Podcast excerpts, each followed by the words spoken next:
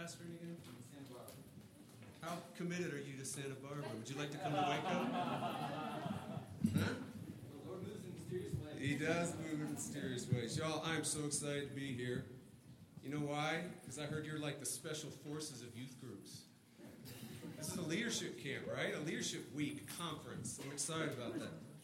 Can y'all hear me? I'm going to do my best this week to try to stay in one place, which is absolutely impossible for me. I'm a. So this will be a challenge for all of us. Before we begin, can I, can I be personal for a second? Something happened to me when I was 45 and I haven't recovered from, and I'm told I never will. So might as well just get it over with. Put on my glasses. There we go. Ah, there we go. I can see what we're doing. All right, look, this is what we're going to do. I, I thought that we would begin, we're just going to take 10 minutes tonight to get ourselves oriented to what we're going to do this week. And I thought that I'd let you know a little bit about me. I know that you have no idea who I am, you have no idea um, what I'm passionate about. Um, but I hope that we get to know each other and possibly even like each other this week. Um, here's the deal I grew up in Houston, Texas. Good. Um, and I moved, can you imagine this? Growing up to you're freshman in high school and then moving to Hartford, Connecticut, Simsbury, Connecticut. Yeah. Oh, it was unbelievable. You want to talk about a culture shock. Driving into the town, the town said Simsbury, Connecticut, founded in 1668. And my brother turned to me and says, It still looks like it. I mean, no McDonald's, I mean, not, nothing, you know, McDonald's, whatever. There was nothing modern about the place at all. Well, it's fascinating. I was not a Christian. My parents were attending a church uh, that was not hearing the gospel, but a retired minister went into the church and started home Bible studies. And they got in his small group. And then my parents became believers. And then we moved up north. And when we moved up north, I didn't know it, but there was an athletic trainer at the school who would pray for 10 freshmen. And I was on her list. And she prayed for me every week for two years. And she would invite me to Bible studies, and she would invite me to camps. She'd invite me to special retreats, and I kept telling her, No, I'm sorry. Em, no, no, no. Why? Why would I want to go? No. And then finally, I had no excuse. I didn't have wrestling, I didn't have football, there was no lacrosse. I mean, I had nothing. And she goes, We have a retreat this weekend. And finally, I was just worn down. I said, Okay, well, who are the girls that are going? And she told me, and I said, Okay, I guess I'll go, right? well, there I heard the gospel. Now, this is how I know God got a hold of me. My buddies and I were already scheming that we weren't going to be going to the talks, that we were going to go out in the camp at night and do stuff we probably shouldn't be doing.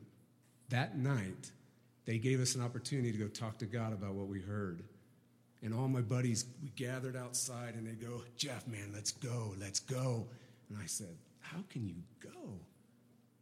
I, I got to talk to God. Did you not hear what we just heard? And that's how I knew that God got a hold of me. Now, uh, that's how I came to know Christ. Do you want to know how I met, well, my wife? Do you want to hear that story? Yes. Is that a good story for you? First of all, where is she? It's my wife, the best thing that happened to me outside of Jesus. And my daughter is here, Belle. We have five kids. Uh, is Ty there? He is. Ty is there. Ty is five. So here we go, y'all. Try not to embarrass him too much. We have a 20 year old, an 18 year old, a 16 year old, a 14 year old, and we thought we were done. And then we got the great blessing of Ty, Ty man, five. He's five years old. So glad he's here. Can't imagine life without him. Well, here's how we met. Uh, my brother and I are best friends. He's uh, in Edmond, Oklahoma. He planted a church there. But before we, I was going overseas for a year and uh, was not married. Uh, there was no one on the horizon. And my brother just graduated from Penn State, and he was going to be working and uh, we were not going to see each other for a year. I was going to start campus ministries in a place called Kazakhstan, Almaty, Kazakhstan. former Soviet Union. Do you even know it was the Soviet Union? Do y'all even know that? All right, well, two, two weeks after the coup with Gorbachev, 55 of us go into plant, well, to plant campus ministries. Uh, and the last night that, that I was not going to see my brother for a whole year, it was one of those awkward man moments. We're looking at our shoes, kicking the rocks, and finally looks up at me and he says, Jeff, get a wife. I said, Pete, get a job. He got a job and I got a wife. It was a great year. Uh, the way it happened was is that I actually uh, spied her from afar. I saw her when we got into our training. I said, that young lady needs help with her luggage, and I'm just the guy to help her with her luggage. So I went over to help her, and here's, here's what really breaks my heart. She doesn't even remember that. She goes, You did ask me to take your luggage? And I'm like, For real? Are you really? You don't remember me? uh, we flew into Moscow, and I'm just wanting to talk to her so bad. And uh, I'm going to go four hours south on Aeroflot, uh, and will not see her for three, four months until we go into a Bible conference in November. And I said, I just walked up to her. It was on Red Square. There were three guys talking to her, and I'm like, really? And I'm waiting for these dudes to just back off, right? And finally, one guy goes to point at the Kremlin, and that's all I needed because I'm a wrestler. And all he had to do was point, and I was in there. and I started a conversation with him, and we had a conversation. And then later that night, I said, "Can I write you?" And she said, "Yes, you can write me."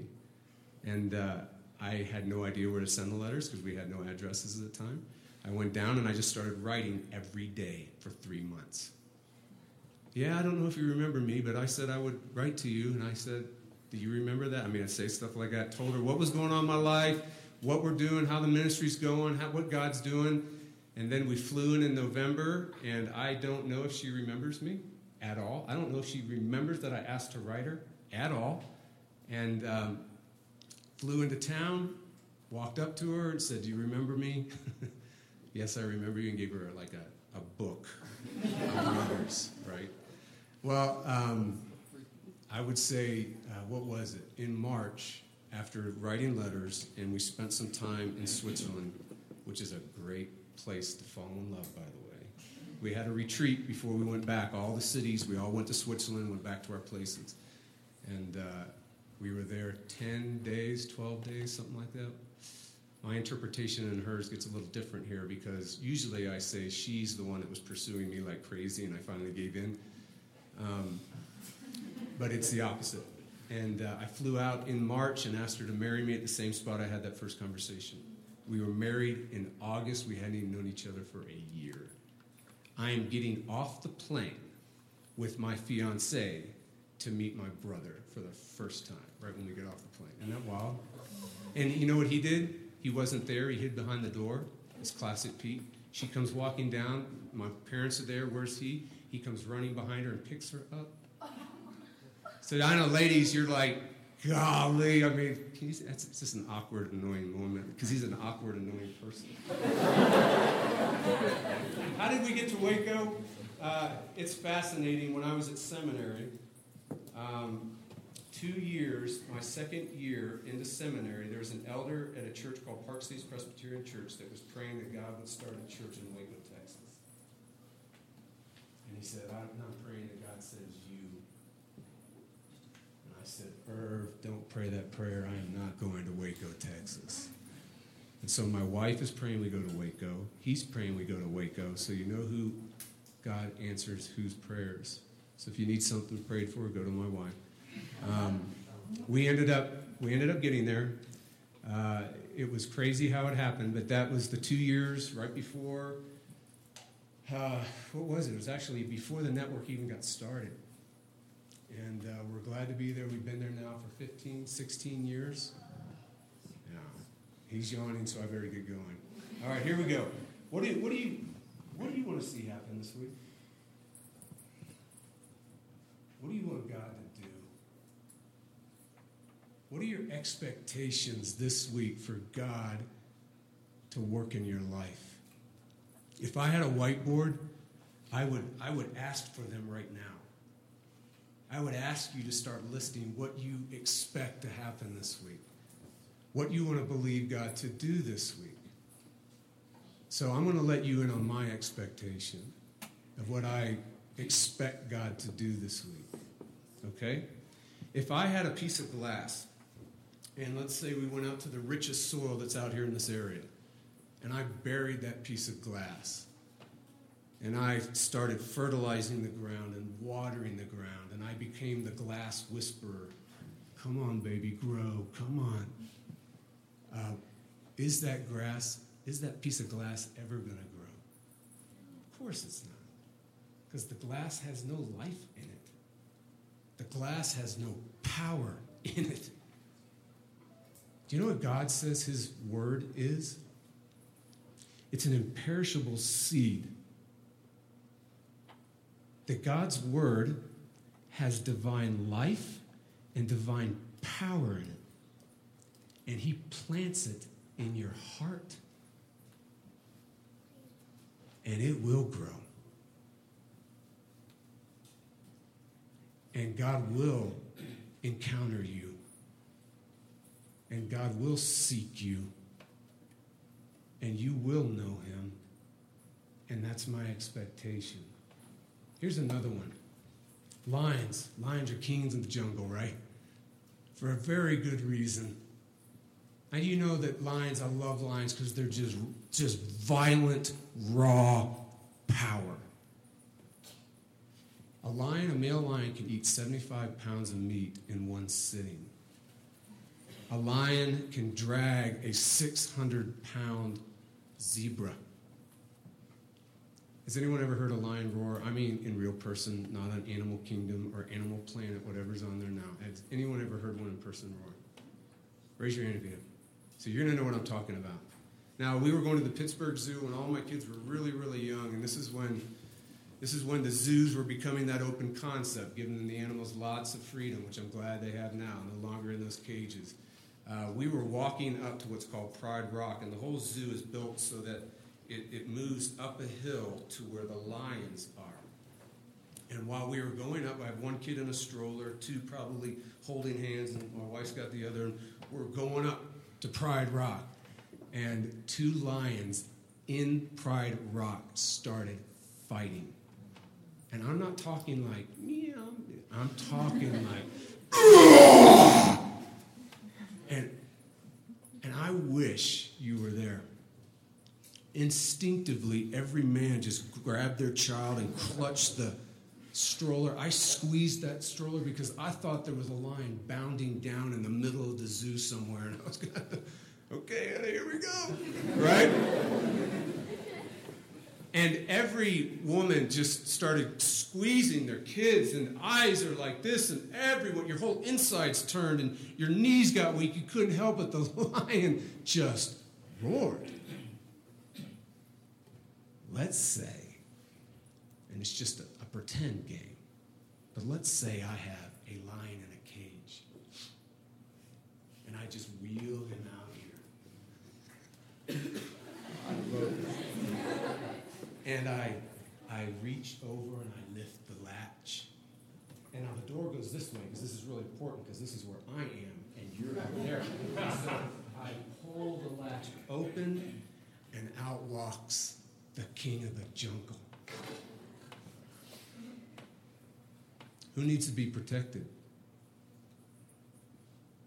The lion or you? My expectation this week is to uncage the lion. The Word of God is uncaged, unchained. And you and I need to be protected. He will devour you and give life to you at the same time. So, what are we going to do? We're going to uncage the lion. What are we going to do? We're going to watch an imperishable seed that has divine life and divine power in it that doesn't need you at all this week to do whatever it wants to do. You can come in with the hardest heart. I don't care. You can come in with the softest heart. I don't care. That seed, that lion will roar. So we're going to look at John 17. Why? Because I have to. That's what they gave me to do. So that's why we're doing John 17. The high priestly prayer. And we're going to spend, I don't know, six, seven times together. We'll probably get tired of each other, but we won't get tired of the fact that every time we get together, this is what I want your expectation to be, and you have every reason to have it. Colossians 1 says that the gospel goes forward, it goes forward and it grows and it multiplies and it bears fruit. And Paul was saying it did that for the church as it did all over the world. So the gospel is the power of God for you as a Christian. And that's what we're going to do this week. Amen?